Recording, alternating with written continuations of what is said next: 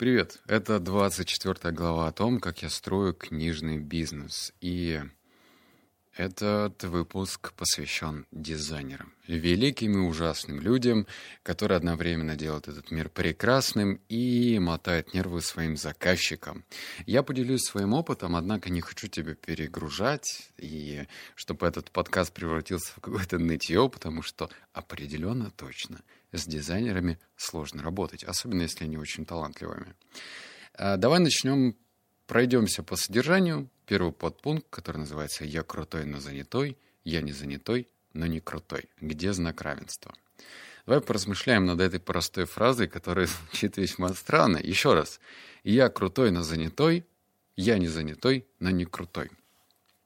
На рынке на рынке, если мы говорим про вакансии, есть определенное мнение, что, во-первых, хорошие кадры, там, классные дизайнеры, офигительные программисты, они, как правило, вообще свои вакансии нигде не выкладывают, их просто хантят другие компании. Они узнают то, что эти сотрудники крутые, они делают великолепные результаты, и, как правило, либо их работодатель повышает до такого момента, чтобы их просто никто не переманил, либо другие компании делают все для того, чтобы их переманить.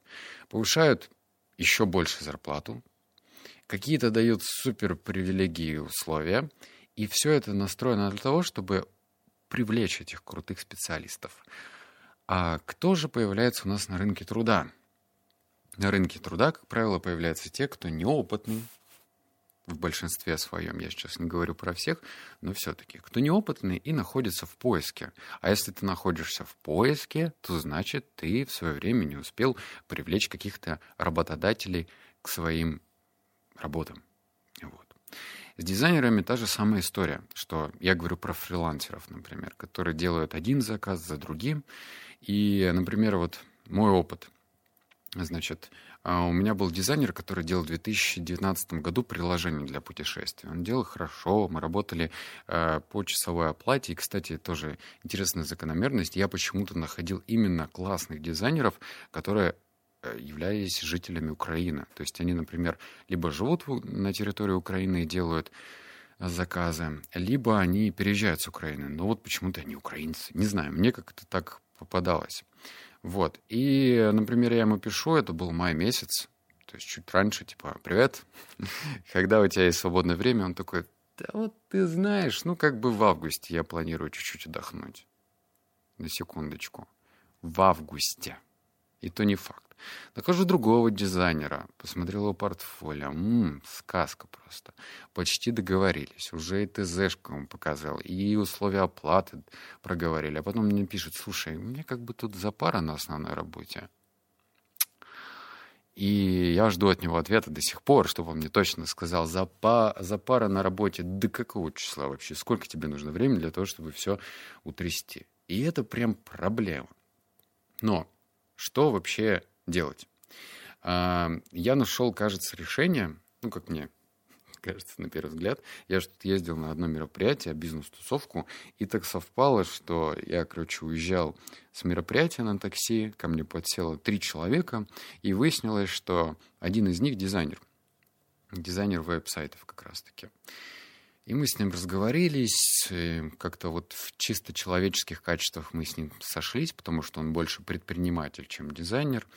И вроде как мы, в общем, кулаками, как это, руками скрепили наше предполагаемое сотрудничество, и он будет находить для меня интересных дизайнеров. То есть я таким образом делегировал ему эту ответственность, и он будет выступать в роли такого прораба или надзорщика или проект-менеджера, который будет, э, во-первых, выбирать дизайнеров, отбирать, я бы даже сказал, согласовывать со мной. Если мы выберем нужных людей, то будем с ним работать. А второй вывод. Что делать? Брать количеством. Это точная гипотеза, и она абсолютно применима во всех смыслах. Если ты хочешь найти, а, не знаю, там, трех специалистов, то тебе нужно сделать вообще research, наверное, 30 специалистов. То есть отобрать, наверное, из них 30, э, офигительных, которые тебе понравились, 10, и вот из этих офигительных 10 ты как раз-таки, возможно, договоришься с тремя, потому что сливаются творческие люди по разным причинам. Кого-то просто проект не интересует такое. Тоже бывает, что деньги для них не то, что прям не в приоритете, они, конечно, имеют место быть, но вот им почему-то проект не вкатывает, вот неинтересен, да, что они, возможно, не смогут себя творчески проявить. Или, например, даже тоже оплата, да, все-таки их может не устроить. Поэтому даже если тебе кажется, что ты нашел специалиста, перекрестись. Возможно, он сольется. Он даже может слиться через неделю работы. Такое тоже бывало. Так что тебе просто нужно брать количеством. Где искать? А, сначала я делал как деревенщина какой-то. Я же раньше вел блог во ВКонтакте. И всегда была логика следующая, что а, значит, крутые дизайнеры ведут блог блог, ну, не только, не только крутые дизайнеры, маркетологи, у них, как правило, есть блог о том, как они, ну, там, делятся результатами, делятся своей экспертизой через блог. Но конечная цель, к сожалению, у таких блогов это продажа консультации, ну, либо продажа своих тренингов, там, как научиться дизайнить что-то там, лендинг или так, как дизайнить сайт. И вот они продают свои курсы. То есть это не лучшая стратегия для поиска. Однако есть портфолио, э, сайт, например, Dribble, или я не знаю, как правильно у него произношение этого сайта, и там можно смотреть по регионам. Ты выбираешь, например, а, регион там, Украины, и он показывает тебе дизайнеров, которые выкладывают портфолио именно там. Почему-то получилось, сложилось именно таким образом, что есть два сайта, где выкладываются дизайнеры. И там можно прям посмотреть работы, увидеть даже, если кто-то пишет какие-то комментарии и что-то еще. Не ВК, а вот именно эти сайты. Дрибл, по-моему, так. Третий подпункт. Дизайнер-предприниматель — это что за зверь такой? А, ну, наверное, это идеальная картина мира, когда дизайнер является еще отчасти предпринимателем. Для меня предприниматель — это тот человек, который четко знает цену своей работы, придерживается сроков и в случае, если что-то идет не по плану, предлагает решение – как же сделать так, чтобы, ну да, сроки у нас сорвались, но все-таки как сделать так, чтобы довести проект до конца. И что самое главное, он размышляет не с точки зрения красивенько. Ой, вот тут я хочу сделать такие цвета, потому что это красивенько.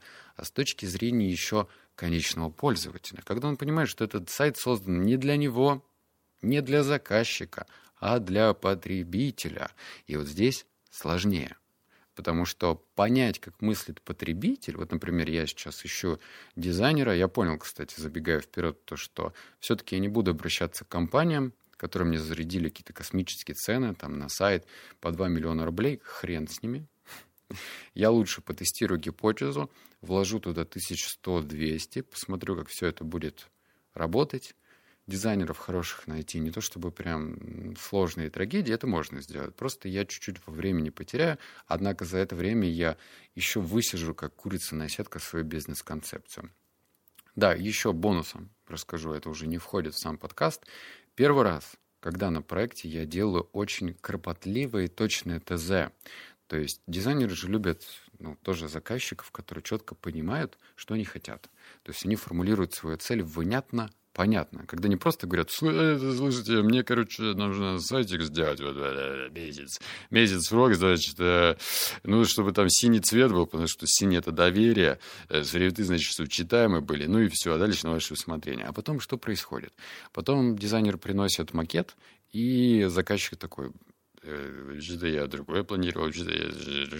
То есть он просто сам не определился, что он хотел. У него какая-то своя идеальная картина мира в голове была, и она не факт будет пересекаться с идеальной картиной мира для дизайнера. Чтобы это не произошло, должно быть четкое ТЗ.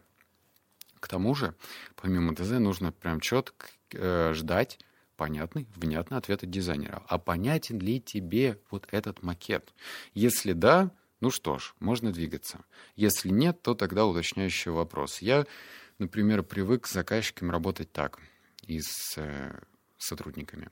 Они формулируют вопрос одним предложением, а я отвечаю а, на этот вопрос одним войсом. То есть я не просто там мыслью по древам растекаюсь, да, а говорю в одном войсе, в одном голосовом сообщении четкий ответ на один вопрос.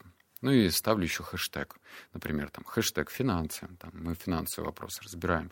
И все. Это помогает с помощью навигации двигаться по нашей переписке и находить мой ответ. Угу. Ну, вот такая вот у меня рекомендация. Ну и дальше уже как, я не знаю, как контролировать. Ну, моя рекомендация следующая, чтобы вы, например, работали в Trello.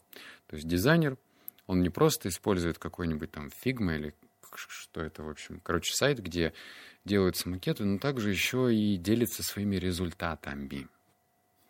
Результаты делаются лучше всего показывается, точнее, в Trello, потому что я могу с помощью общего доступа зайти, увидеть, посмотреть, какие у него задачки находятся сейчас в планах, какие он делает прямо сейчас, и какие он завершил. Ну и уже на основе этого он мне выставляет свою кассу, ну то есть оплату по часам. И тут я ему оплачиваю.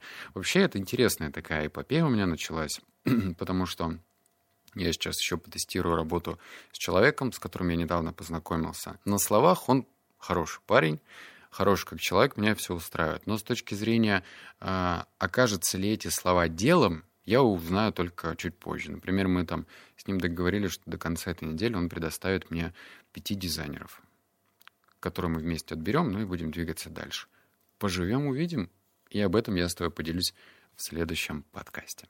Обнял, поцеловал, заплакал. Услышимся в следующем подкасте. Пока.